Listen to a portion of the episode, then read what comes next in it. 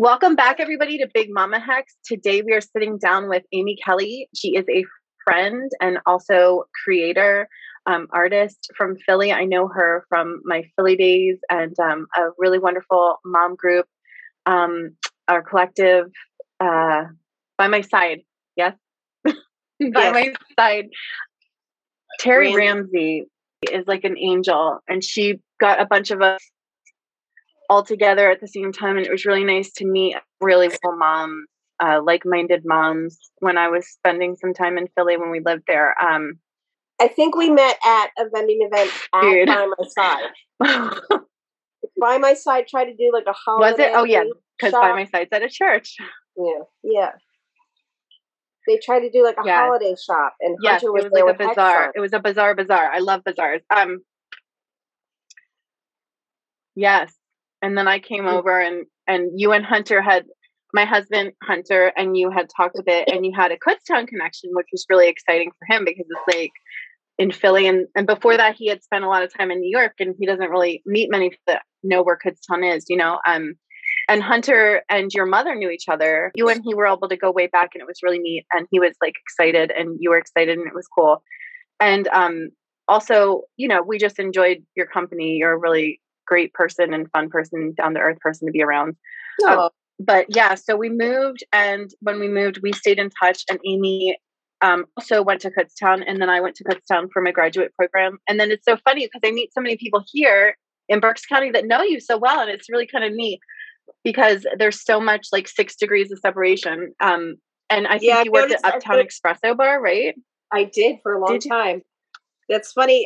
I've noticed your that's so cool. Friends list has gotten, we've gotten closer. Like, yes, I know.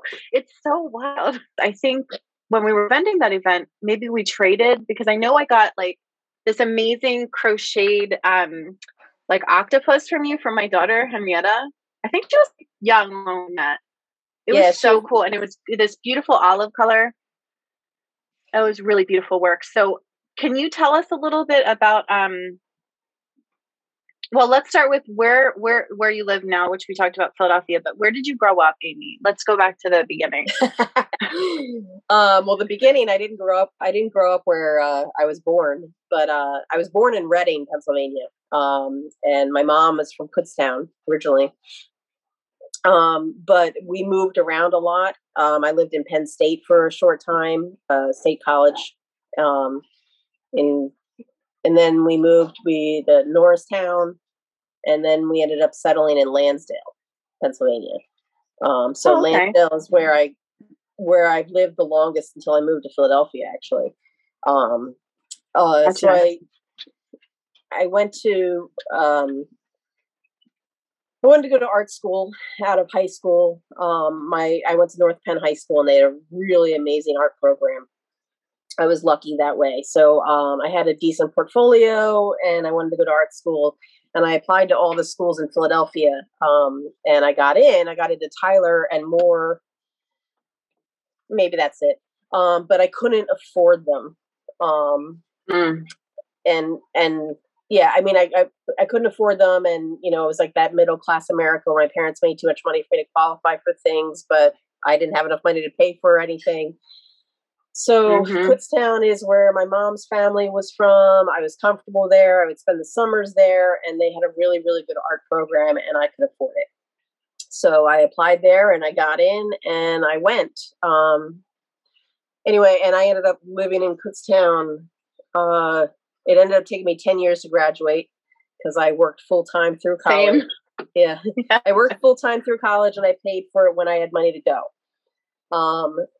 But I ended up staying in Kutztown for, I don't know, I moved there when I was 19, and I left when I was 31. So, and then I moved to Philly, which is where I always wanted to go anyway. So here I am. But I love Kutztown, and I have tons of friends that live there still, and it's beautiful. And I always consider maybe I'll buy a house there and move there. But I don't know. I like Philadelphia a lot too. So. Yeah, we miss Philly a lot. You do a lot of really cool stuff. I love that you've been showing a lot of the older stuff that you've done. You kind of went through some some older work too that was really, really neat to see. And then more recent painting that you did. Thank you. So I do a lot of things, and I'm trying to figure out which would be the best, but that is a mixed media. So it's mostly watercolor base, and then and then there's some colored pencil, and there's a little bit of acrylic paint, and there is some pen and ink. But so it's a mix of whatever. My art, the teacher of my major in Kutztown. So I have a degree in drawing. So which was also. I was going to ask you, what is your degree?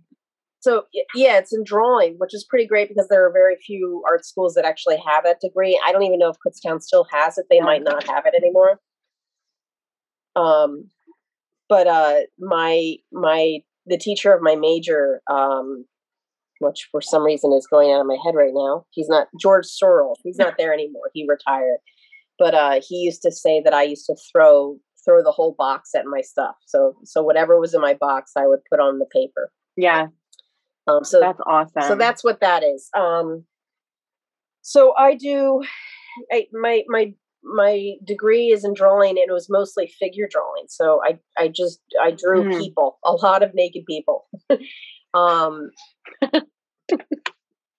And yeah, I guess I draw and I paint, people and places, and, that's kind of what I do. And I wish I could just do it full time and never have to work ever again. And then other than that, honestly, I picked up crocheting actually in college, in an attempt to quit smoking.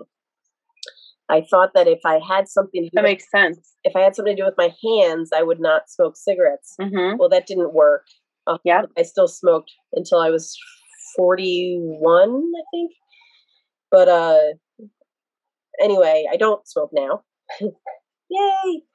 But, yeah, that's awesome. Congratulations, Amy. I know that's a real MFer to quit. I mean, that's awful.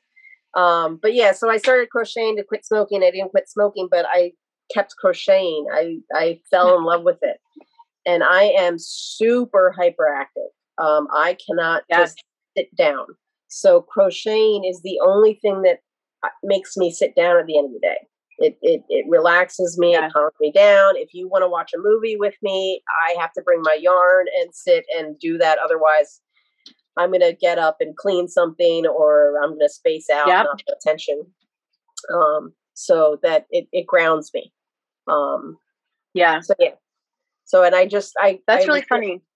Yeah. I was crocheting all the time anyway for myself. And then I thought, well, what am I doing with all this stuff? I should try and sell it. Like, I have way too many sweaters, way too many crocheted stuffed animals, so. Oh, the crocheted stuffed animal is super, super cool. I love that so much. It's interesting that you say that, because I'm literally the same exact way. And I took up knitting, actually in college too. Actually, my friend taught me, and I think it was like to try and just calm my anxiety down. Yeah, it's funny. My mom started crocheting after I did, which so really? I kind of like showed her how to do stuff. But when my husband and I were just dating. We, had been together, whatever it was, a short amount of time, that I hadn't truly shown him, all my nerdiness yet.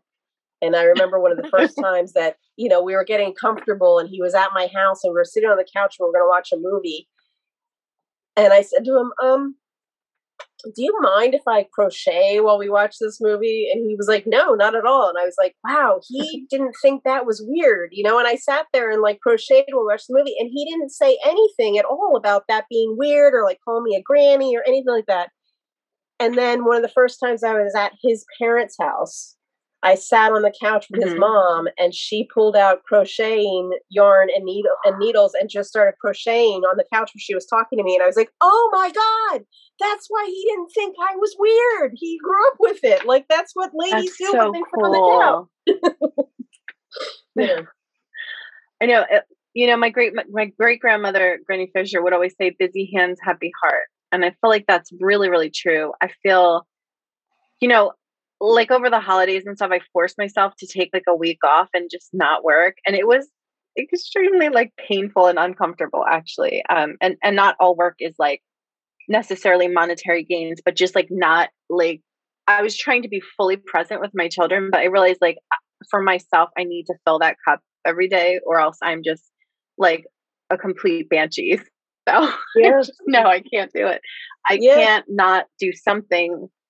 Like it doesn't even have to be art. It can just be anything, like cleaning. Like you said, I just have to have something that I like release that energy into, which is really, really important. But yeah, I love your work so much. So, you know, talk to me about the evolution of the work and the scarf, the hooded scarf you gave me is so amazing. And I can't wait. I'm having a photographer take pictures of me and I'm going to have her do some with the scarf on because it's so cool. I hope my friend reached out to you because she was like obsessed with it. Amy made this really, really amazing hooded scarf and it just, it goes on and on and on and it just feels so good and so magical and it feels like a cloak. It's like very, very cool scarf. So Amy, make sure you mention where people can find your work and follow you and ask you if they're interested in purchasing something. I have a Facebook page. It's 4 and 7. That symbol that, what is it? Is it an umlaut? No, the and symbol, whatever that's called. It's not an umlaut. What is it called? Oh, the and? The Abernathy? No, isn't it? What is it? Wait, is it an ampersand? No, Abernathy. That was the... That's my $40,000 worth of graphic design right there. I know what an ampersand is. Yes. Oh so, yes, it's 4 and 7 with that ampersand. Okay, cool. Ampersand. Yeah. I'll make sure to link that. 4 and 7 art. Okay, cool. I'll make sure to link that on the show notes too. I just don't want to forget. Amy's got a lot of really cool crochet work. Oh, it is gorgeous and classy and like super, super beautiful. Thank you. Really, really nice stuff. Yeah, absolutely. So you have that that you're still doing and following patterns, I guess. Like how do you I don't know how to read patterns. Me neither. Yeah. I have no idea. So you what about the sweaters and the shrugs? I don't know. I didn't realize that it was weird, but I can like see the structure of it and then make it. No, dude. Yes. I do the same thing. That's so wild, but you do it's very tight. It's not like, I mean, it was easy to do like a poncho like that, but it looks like you followed a pattern, but it's beautiful. I don't think it's weird at all. I think it's incredible. So you're probably a very visual learner like I am. Yes. And you see it in your head or whatever. And then you just like remake it. Yeah. Yes. That's very, very cool. Yeah. They're like beautiful I've been work. Totally known to touch people in like public places, be like, I love that sweater. Can I touch it? And they're like, what? You know? And I'm like, I can't learn unless I touch it. Like, if you don't let me touch it, I won't know what it's made out of or like how it's put together. So it's very important for my growth, right? Yes. Oh my gosh. So funny. I used to do that too. It's funny because I'm like an introvert, but I'm very extroverted. I like have waves, you know, and I miss people and I never thought I'd feel this way. It's really super weird, but I'm definitely an introvert, but I can pretend to be an extrovert when needed. Yeah, it's, you know, I never really like understood that about myself until I heard an art teacher talk about that. Another podcast, it's called Deep Space Sparkle, because I know you teach art too. You should check it out sometime. I mean, it's like super, super like rainbows and like, it's like Poppy from Trolls, like teaching art teachers, but she's really, really cool. But she has a podcast too. And she talks about having anxiety and like being an introvert that's a teacher and how difficult that is. Cause you're literally on stage the whole time and you have to like really recover from that kind of, you know, but, very interesting stuff. And I never really identified that way, but then it made a lot of sense to me. So Amy's work, really, really well executed. I was never able to do, realism very well. And I really, I'm blown away by the precision and how beautiful it looks. Thank you. So I've been doing commission drawings of people's homes around Fishtown. Really? I kind of fell into that by accident, but I enjoy it. And I have a couple commission portraits that I have to start working on. I started one the other day, but So little by little, my commission work is picking up, and I hope that it continues. I put it off for a long time because of just being a mom and raising kids. But back in the day, before I moved to Philadelphia, that was a big part of my income was doing commissions. So around Berks County and stuff like that, there's people own portraits that I've done, you know. But yeah, I moved to Philadelphia, met my husband, got married, had a couple kids, and here I am, 46 years old, being like, oh, that's right, I make art. Like, you know, so COVID has actually been really good for me in that way. That I'm barely working, but it's given me the time to start creating and remembering that part about myself. Yeah, that's so interesting you say that, because actually, like, we just did our taxes and we had, like, I had the best year I've ever had being self-employed. I'm kind of forced to not teach as much, and that's not really what I want to do. I like teaching a little, and it gave me the time to have that opportunity. So I'm sure that's kind of what you're experiencing. So how can people reach out to you? What's the best way to reach out to you if they're interested in that? Through the 4 and 7 Art, or they can find me. Cool. 4 and 7 Art on Facebook, or Aki Belly on Instagram. Can you talk a little bit about teaching? Because you've done some teaching too as well, right? Yeah, I've been teaching for, I guess, 5 or 6 years now.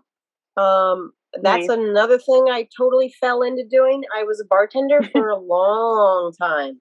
I started bartending when I was 20, and I don't know when I stopped, but I was still teaching and bartending at the same time. So I'm not sure. I think maybe I stopped bartending like 3 years ago.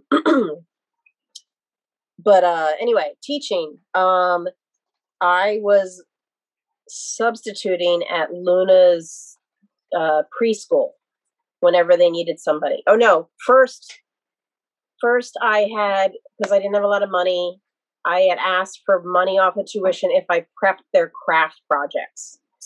And I was going to By My Side with Terry, and of course Terry said yes. So I would prep a craft project for them to do with the kids every Friday.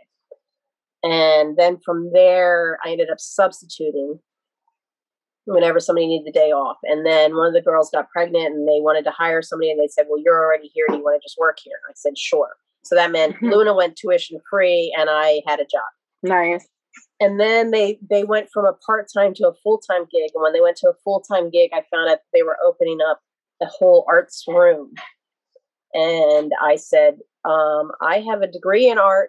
I'm already working here. Can I be the art teacher? And they said, sure. So I went from part-time to full-time.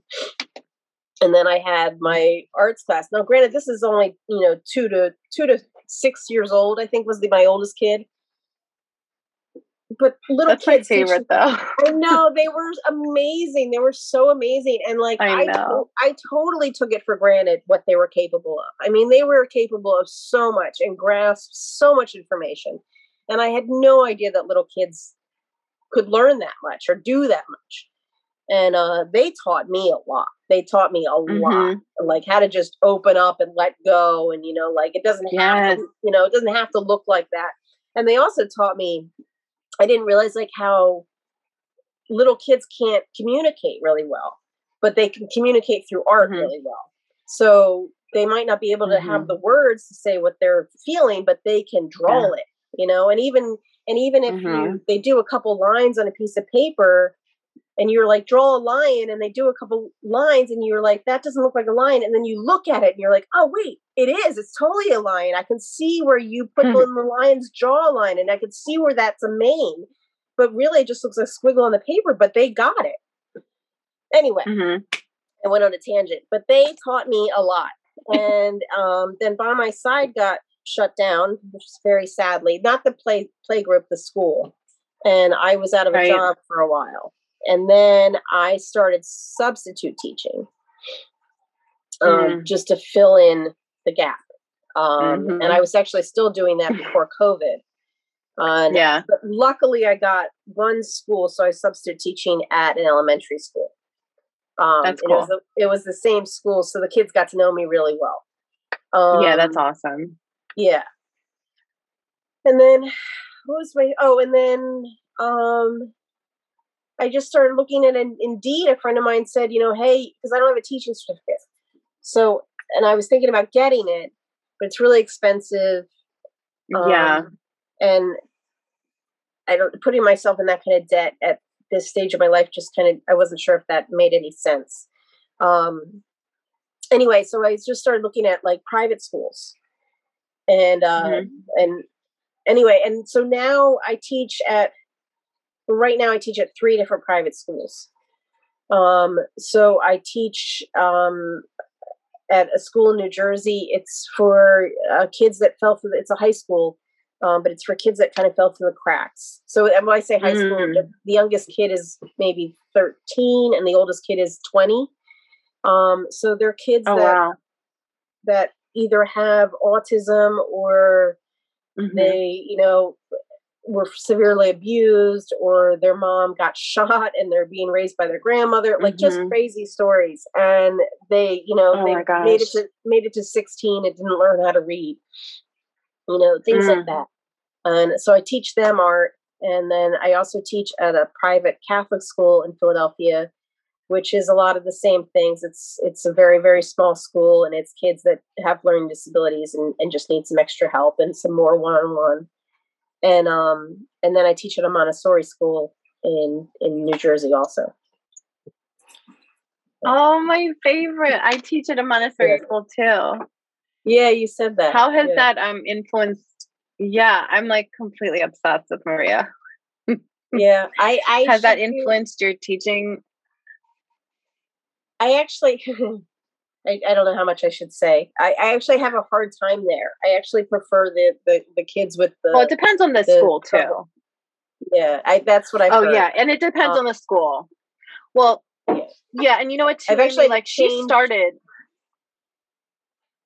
Oh, no, go ahead. No, she started working with kids. Yeah, listen, I'll make you fall in love with her because it's probably just a bad experience, you know, for itself, but her as an educator and the whole philosophy is really incredible. She was teaching kids with intellectual disabilities that would have to live in a home. Right. And so she started teaching them. And this is powerful to me because I had a very difficult time learning with manipulatives rather than like concepts, like abstract concepts. She would put things in front of their hands and it would be tangible for them to manipulate. And like with the art, it's all about like the process and enjoying the process and like the tangible of the art, not necessarily the product, but you know, anybody can call themselves a Montessori school. They may not actually follow it. I've been really profoundly impacted by the people that teach at this school and the way that they provide the Montessori method. So it's certainly not always the same, but I wish I had known this way to approach teaching art when I taught in Philly, because I felt really alone and like unsure how to reach the kids because they didn't have any experience with art and they were like not giving me supplies. And then it was like a whole lot of things coming all to a head and the kids, it was hard to reach them. So I would just do student directed work with the kids in Philly. Except for the elementary school kids. I'm talking about like middle school kids and stuff. I would just ask them like, what do you guys want to do? But yeah, I wish I had known that because I think it would have helped me reach them better and kind of just I don't know, it was really tough. But yeah, I hear you. Very vastly different in we'll just say entitlement and like severe poverty and you know, of course that's going to change the attitude you have towards life and teachers. And somebody coming in like I'd come in, they're like, okay, we're gonna do this today, and they'd be like calm down, you're way too extra right now. You know what I mean? But I mean, I would let the kids dance and stuff because I was just like, whatever it is, if it's creative expression, you know, let's just try and have some fun. You get like a little break in here. And it was interesting. But when I did teach a hack, it actually, they made me take down all the art in the entire building for the PSSAs. And I was like, fuck you, public school. I gotta go. Bye. It was a prison. But the principal then was awful too. She was real. Yeah, I'm like, how are they going to cheat from art anyway? Yeah, dude, I can't with the public school system. And it's very sad, but I understand what you're saying. It's a much different crowd typically, but I'll actually send you, I read a book to my students about Maria And she was actually pretty incredible. She was the first female doctor in Italy. Very cool. So that's pretty cool. She was a really cool lady. But of course, you know, like any other legacy, people use it the wrong way and make it bullshit. I hear you though. Yeah. But that's very cool. I haven't, you said entitlement, and that's exactly what I come home every week complaining about.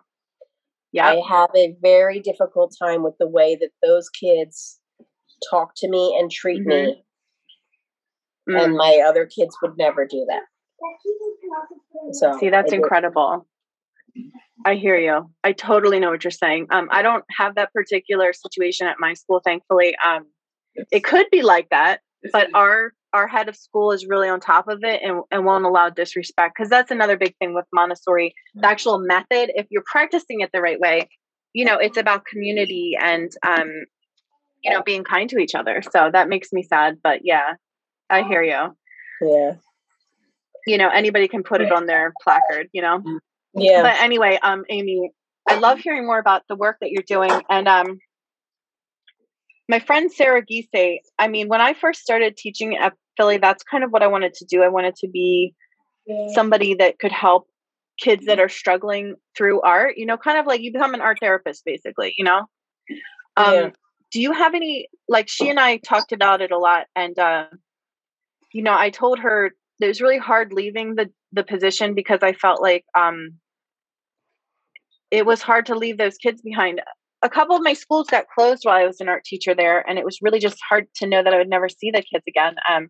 Do you have any advice for people that like want to, is there any way that we can help out these kids that you're working with? Like, do you ever do like a donor's choose or anything? Are there opportunities to help the programs that you're working with? I had to do donor's choose at Philly, like to get supplies and stuff. I don't know if you're familiar with it, but is there any way that people can help support you in the communities that you're serving like that? Do you have anything like that? I don't have a donor's choose, although this is probably the fifth time that's come up. So I guess I should really look into it. I can help you, girl. I'm good at it. All right. I'll take it. The Catholic school that I work at, it's called Sophia Academy. And they are, they're struggling a lot right now. I am not a Catholic, but they have hired me. I'm not religious. Right. I feel as long as nobody's getting hurt, I'm good with everything you believe. But anyway, so it's called Sophia Academy, which actually my husband was telling me the other day that Sophia is actually a really interesting woman that I should be reading more about. Yes. So he's curious, right. Yep. Hunter taught me about her. Yeah, I'm curious about the name of the school, and I want to read more about her than ask the founder if that's why she did that. Anyway, but aside from that, Sophia Academy, it's in Philadelphia. It's in the West Oak Lane area, and they are struggling really badly. And she's worried that she might have to close because of COVID. They've lost a lot of students, and I guess the students that do go there, they get some sort of scholarship depending on how many people are enrolled, and then the less people that are enrolled, other students can't attend there anymore because they're not getting any money. So she had sent me an email thing asking for me to send out for donations. I can look back through my emails and try and find it and send it to you. So actually, I found the website and. Yeah, there's a button for PayPal, so I can link that. Okay. Yeah, our school's in the same boat. Our Montessori school's in the same boat. It's been really hard for private schools. You were saying that you were doing something with Sophia, and then you said to Hunter, "Is this okay?" And he said, "Hell yeah." Yeah. Well, the thing is, he's like he was brought up Lutheran and deeply religious family. Like I shouldn't say deeply, but compared to mine, religious. And he came to his heathenism or paganism on his own, like after being raised that way. But I was not in the same boat. I was like raised basically feral from religion and now had to sort of sort through it and find a path, which I haven't found quite yet, but I'm closer.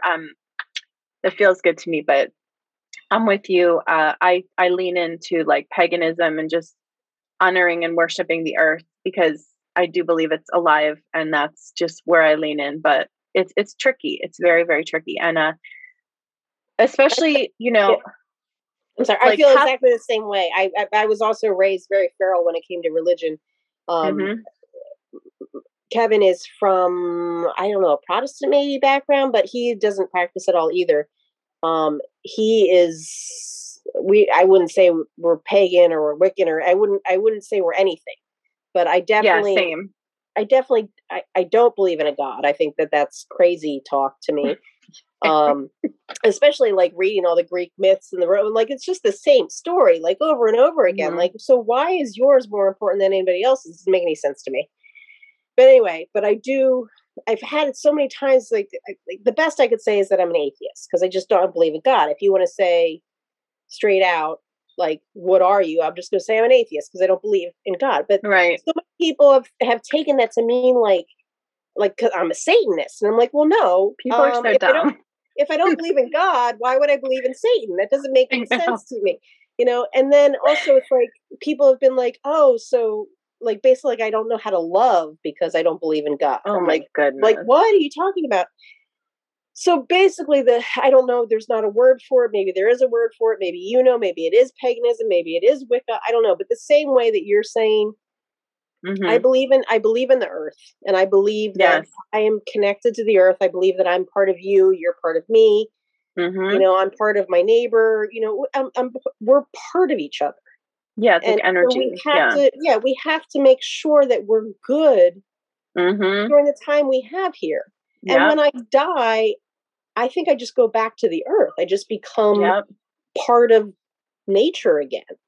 Mm-hmm. You know, like, unless I fill myself with weird chemicals and all that stuff, which I don't want to do. But then I'm going to be there forever, you know, just rotting, you know, when I'm not rotting in the ground. But anyway, so yeah, I don't, and I think that part of that, I've read all kinds of articles, you know, on a million different things, but, and I'm not trying to say being an atheist is better than believing in God. I just feel like there's been so many terrible things done in God's name. Yes. For me, it's really a big turnoff, you know, I'm just. Yeah.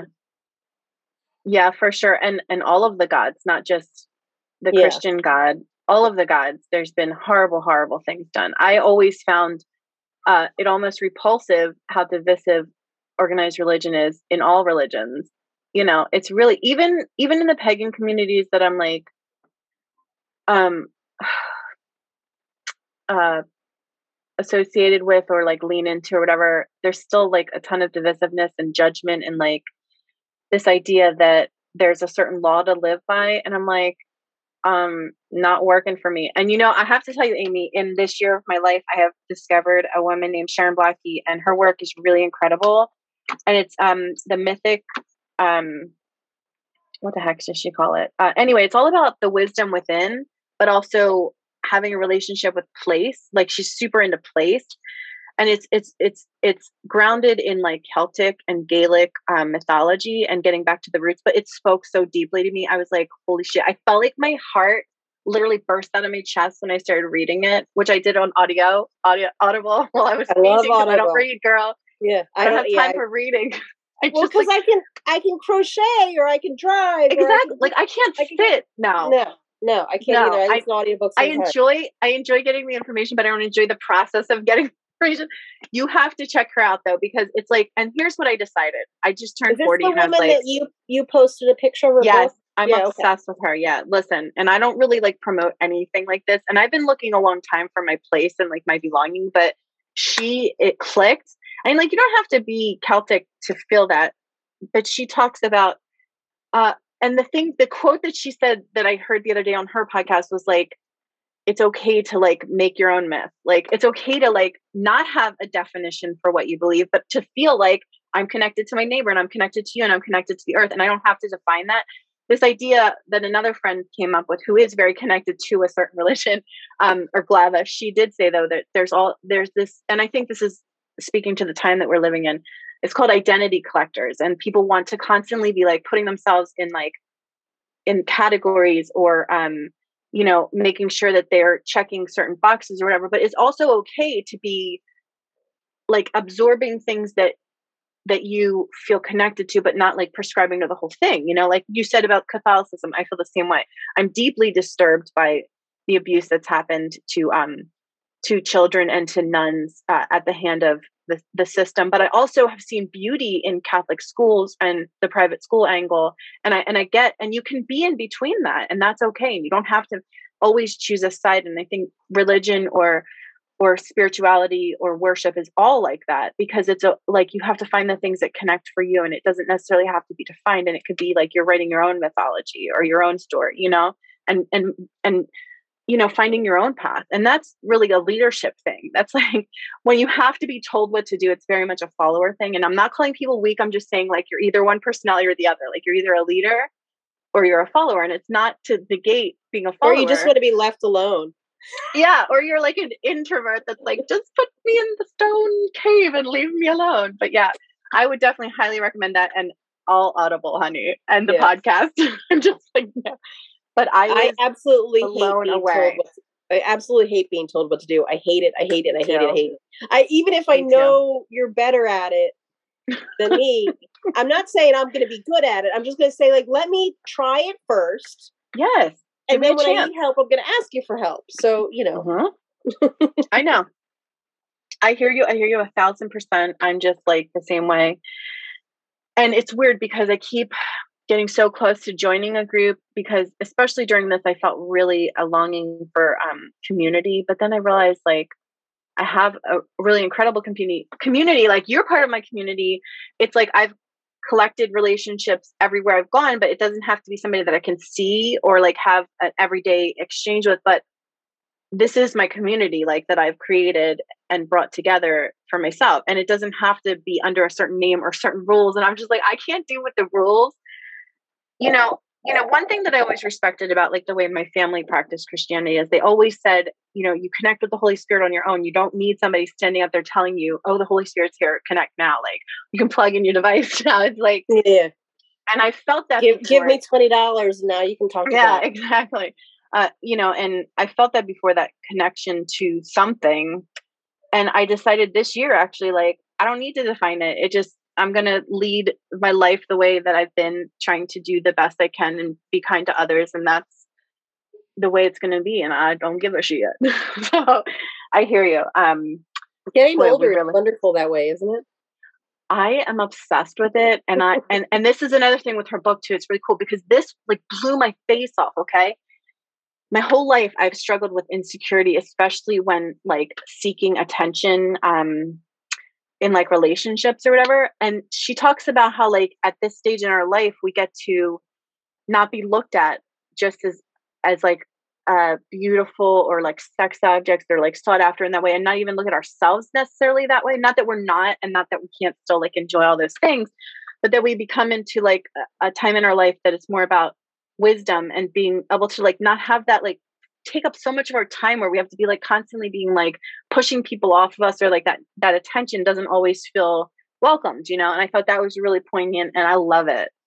And also the give a shit muscle completely dies and breaks. Yeah. And you're just like done. And it's like very empowering time in my life. I'm so much enjoying it, Amy. I do wish that I could gather with my friends more and family, but that's the only downside of this time in my life. But I really have been enjoying it. You know, self-love is awesome. And I like being the size I am and everything, but it's also kind of like, it's kind of starting to affect my health, and I have to take it more seriously. So, you know, it's a tough situation, because it's really interesting. And I'm sure you can understand this because we're similar in age, like to see this whole new crop of like young people, and especially women, be so empowered by like self-love and like, body acceptance and all these things that like Riot Girls were like talking about. But it's also kind of like, it's hard to watch only because like, it's hard to watch because, you know, with weight and stuff, it can become like this is very like just personal for me. Clearly you're not like an obese person, but it has definitely like changed my life and affected me in a lot of ways. And it's hard to watch just because I'm like a super empath person. And I just worry like, oh, you know, like, yes, you should always love yourself, but it's also kind of like, you know, and it's not like a size or an amount of weight that you are, but it's just more like a lifestyle where it's kind of you know, it does catch up with you and it will bite you in the ass, which it did to me. And I'm just like, oh, well, I guess I'm at that age now where I can't just ignore this. So it's tricky because part of me gets really excited because I was like, wow, I wish this was happening when I was growing up. But then I was like, oh, wait, it was. And it was amazing. And now we've passed the torch and it's really incredible to watch. And oh my effing God, Amy Kelly, like the Me Too movement, like I'm touching on to the Britney Spears stuff. And I was like, oh my God, like we grew up, like I graduated high school when she came out, and like just seeing the way, like it's so weird to like watch the video of the questions she was asked with this contemporary context or frame, like, or lenses we're looking through, and just be like, what the actual fuck? How did this happen? And how did they get away with it? And then all of the plethora of disgusting males that were doing all the disgusting things. And it's just incredible. And, just mind blowing, and it's really exciting. Not exciting that it happened. But are you talking about the Hulu documentary? The what? What? There's yeah, I haven't seen it. I haven't seen it yet. I've just heard about it on my podcast, Amy Kelly, because I haven't sat down and watched it. But I did go in yesterday, and I wanted to hear what they meant by the Diane Sawyer interview, and it was really disgusting the way they treated her. And you know, my daughter, who's 12. You might remember Maya is really obsessed with becoming like a kid, like a Disney star or like a kid, an Instagram model. That's like the thing that they talk about now. I'm like, oh, it's like, how about you do this? How about you like share your talents on Instagram? And then you're like beautiful. So you're like also modeling, but it's so hard to watch. Like that's the goals. Right. And I'm trying to explain to her like what has happened to these young stars. And like Britney Spears would be an example of, you know, and like Miley Cyrus, just like it changes the way you develop, and it changes the way you see the world and enjoyed your childhood, like while you still have the innocence, you know? So it's really interesting. I haven't seen it, but I heard a lot about it, and it made me really upset because it was like, yeah, that was really fucked up, but it was not fucked up then as much as it is now. And I guess maybe 30 years from now, we'll be saying the same thing about stuff now, you know? Yeah, but it was exciting to see that movement happen. And I think I have to say, I think the vehicle was social media, and I think it made a huge impact that we didn't have that, like when we were younger and trying to make changes. And I think that's been incredible for young people to have that, because generally speaking, they can't really filter you or like stop you from saying things, and things move quickly, and it's pretty incredible, you know? Yeah, no, it's huge. It's huge. Yeah. I mean, talking about like when we were younger. Yeah. I mean, I also didn't have a gauge. You know, like I didn't have something to gauge off of, like, well, is that appropriate or was it not appropriate? And now I'm like, oh, yeah.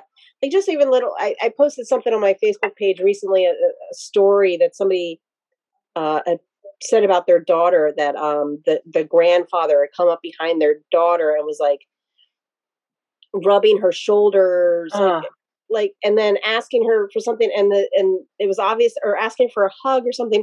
And it was obvious the little girl didn't want it. And the mother said, she doesn't want you to touch her. And he was like, oh no, and he was tickling her. And she was like, stop doing that. You're making her uncomfortable. And the grandpa was like, what are you talking about? Blah, blah, blah, blah, blah. And she was like, that's her body that you're invading. Yes. You're invading her body. And then the mother ended up saying to the daughter, do you want him to do that? And the daughter was afraid and like, had just kind of like, sure, no. And she said, honey, if you don't want somebody to do it, it's okay to say that. You don't have to just take it. And ended up making her father, her grandfather, very angry. And he left the room. He was angry. And it hit me so hard that nobody as a young girl had ever told me that I could say no. Yeah. You know? Right. I do. Yep. You know, I had a weird uncle that used to make me sit on his lap. He never did anything like crazy, but he used to make me sit on his lap, and he used to like hug me and ask me if I had a boyfriend and all this stuff. And he made me so uncomfortable. And I didn't know that I was allowed to say no. I didn't know that I could have said something to somebody, be like, I don't want to sit on Uncle, I'm not going to say his name's lap. Right. You know, like he gives me Yep. You know, anyway. That's really interesting though, Amy, because that's what my takeaway was from Me Too. Actually, it's like, well, where can the work be done in my life? And the work is done by teaching my son and teaching my daughters about the word I want. Damn it, I loved it. It starts with a V. Venereal disease? No, girl. When you have someone's permission, what the hell's that good word? It might not be a V. Consent? What you're talking about. Yeah, consent. I'm sorry. It's not a V. I decided that that's where the work can start. And the interesting thing about it is I feel the same exact way, and weird shit happened to me too. And like, I had no idea. So my kids get really grossed out when I talk about it, but I continually tell them about that, including them, each other. Like, you know, don't let your brother or sister or anybody in your life touch you in this way or whatever. And this is so incredibly important because it's so true. And my daughter's 12, she's in 7th grade. They've not taught her about sex yet. And I was like, literally, what the fuck is going on? Because I learned in 6th grade and it wasn't great, but it was something. But if you don't know what sex is, how will you know that it's wrong what someone's doing to you? You know, I think totally. That's very powerful and important. Both my kids know way too much about sex. And me about too. Yeah, me too. I teach my kids about that, and they're just like, "Oh my god, she's like the weirdest mom in the whole entire world." But I'm like, you know what? At the end of the day, they're going to go into these situations and at least have some framework, like you're saying, something to gauge. And I think that's such an important takeaway. And I bet you that woman who told her daughter that had definitely experienced some of that shit herself. Yeah. And was like remembering how that felt, because I can actually, you're like remembering the feelings that it would give you too, when these weird things would just occur. Like closed in. I would just close in, like, you know.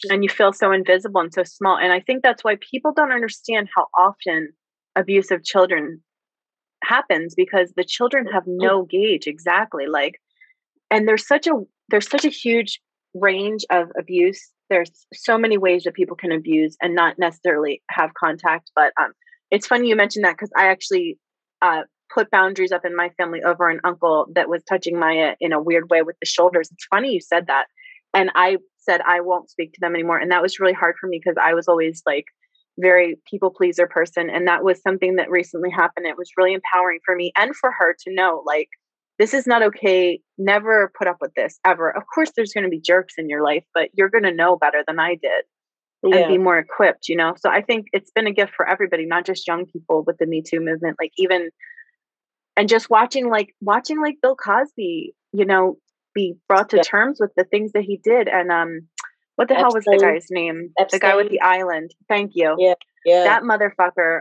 Just to have an awareness of the trafficking and talk to my kids about that, and how it can be people that you feel like you can trust. It's just very, very important information. I do think in that way, social media is very, very good and very helpful, you know, to have us be able to, make those connections. Wait, can I tell you a story about Miley Cyrus real fast? Yes, please.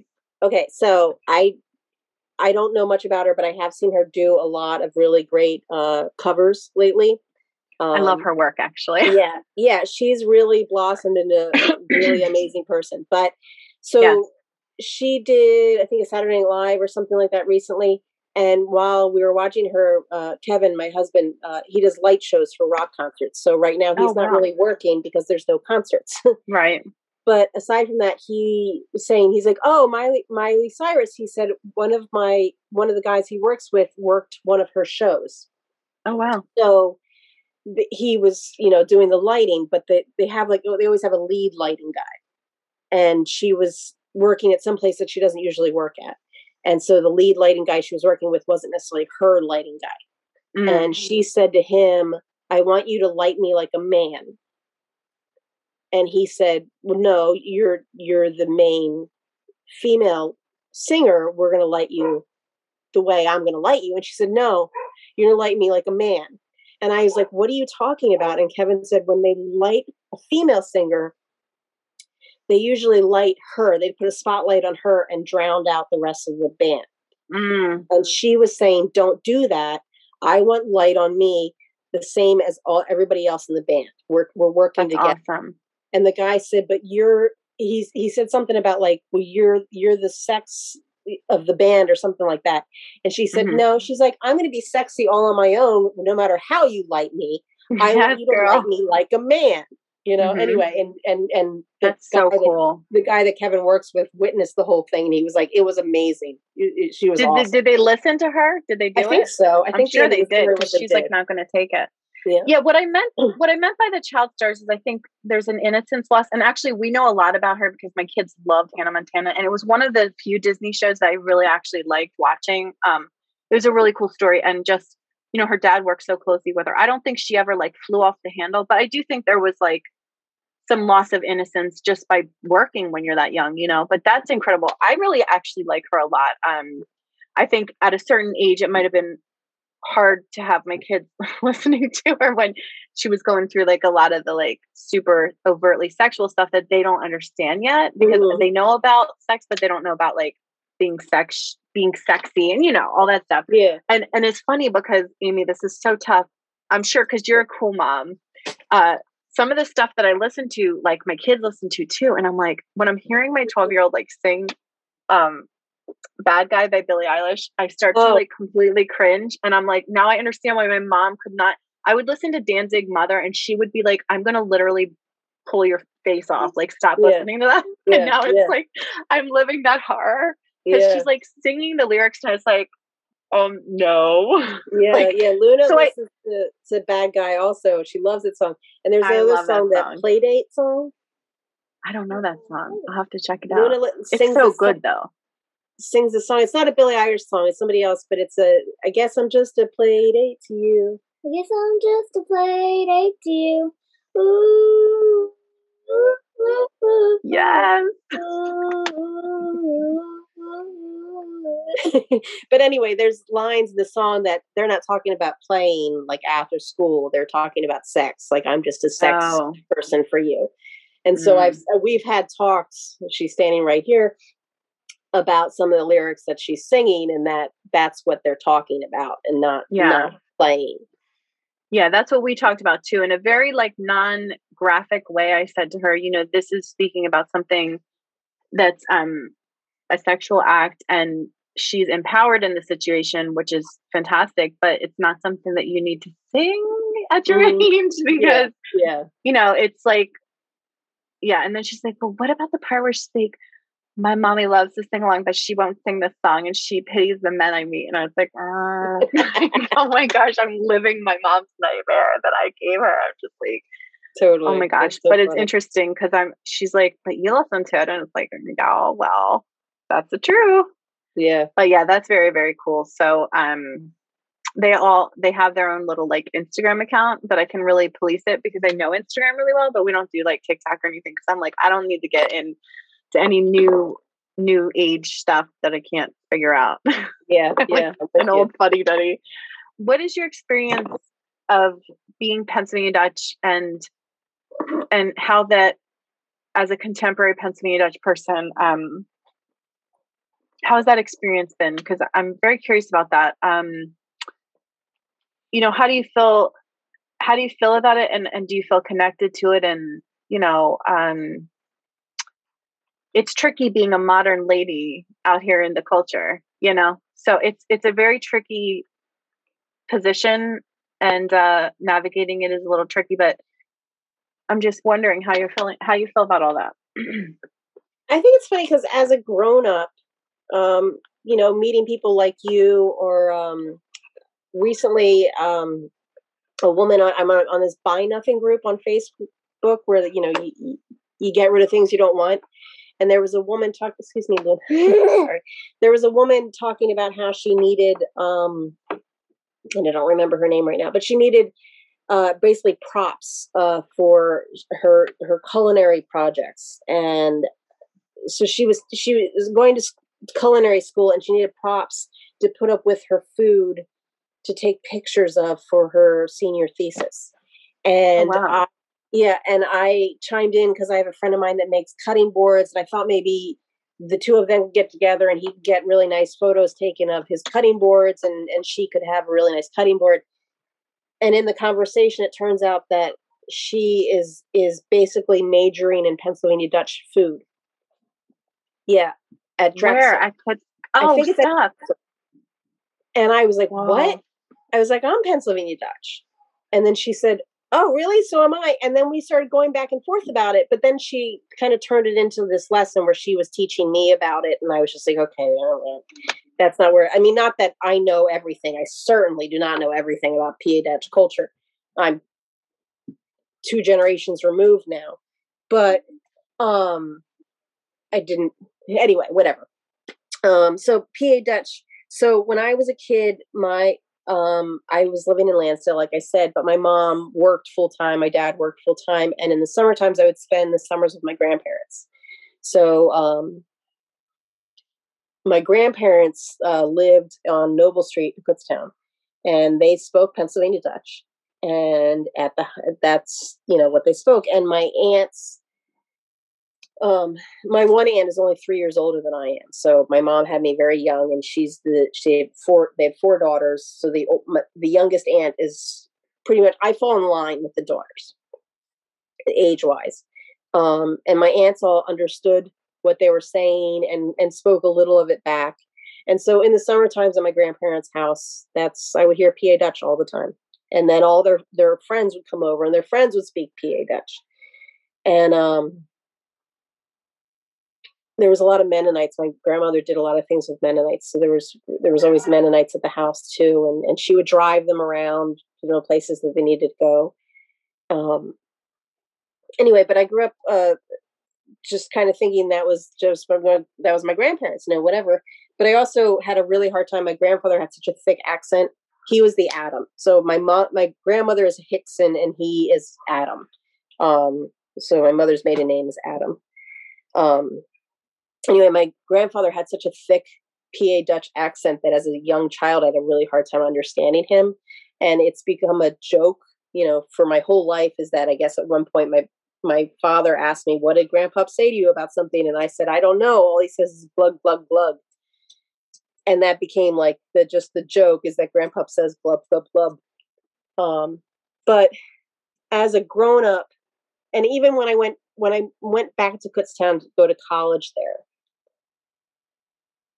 I felt like an outsider because I didn't grow up there, but I also felt like an insider because I was able to say to people, "Oh, I'm PA Dutch, and my grandfather is Raymond Adam. My grandmother is Evelyn Hickson," and they would be like, "Oh, you're not just some, you know, dopey college kid. You're from the area."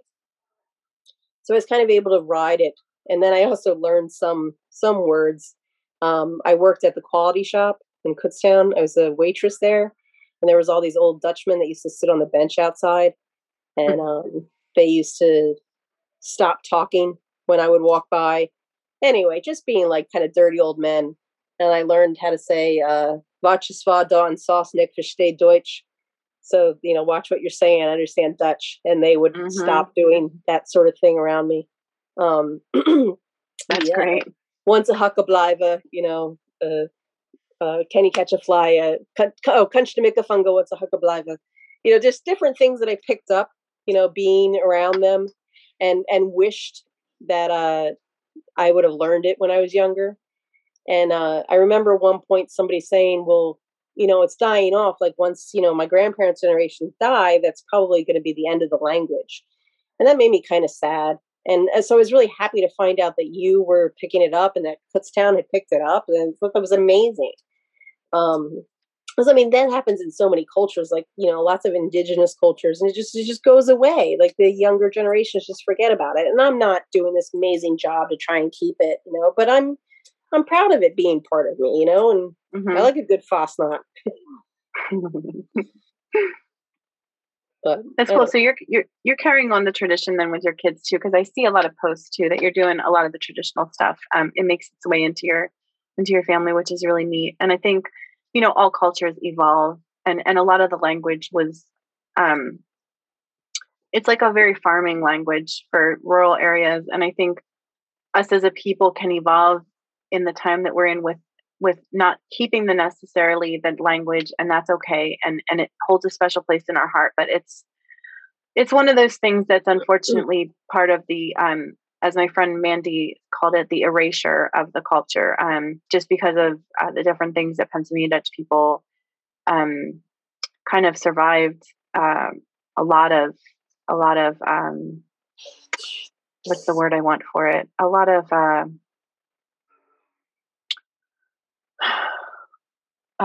I guess prejudice and judgment for Pennsylvania people, especially the language. It's really incredible, the stories that you hear when you're interested in and you're asking people and you're listening, the stories that you'll hear, even especially with accents, was like a really big deal. A lot of people I know, like my grandmother and stuff, and people that I know, their grandparents, they were like put in speech clinics and stuff to try and get rid of it. But I think we still have a great amount of work to do and efforts, but also so much to share. And, you know, passing those things along to our children is really important, and weaving together all the threads and along the my grandparents' generation. My grandmother Evelyn Hitson turned 94 yesterday. She is still alive, and it was her birthday yesterday. Yeah, I saw the happy birthday to her, and I was thinking, I know you had put something out about sending cards to her, and I was thinking, darn it, am I too late?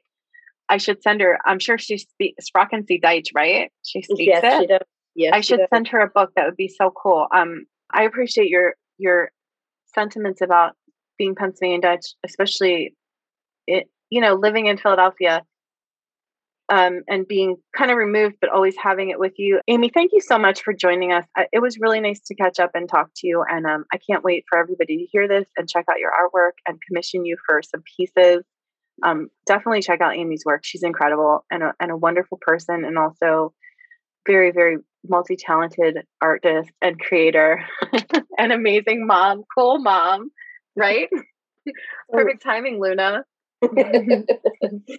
Thank you so much. Thank you. Oh, I hope I didn't say too much. I'm sorry. No. All right. Thanks for joining me. I really appreciate it. Take care and mock scoot. Thank you. Bye. Come on, try it. Bitter. Oh. Mock snoot. Mock scoot. Scoot.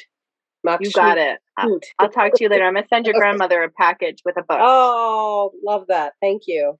For sure. All right. You guys take care. All right. Bye. Bye.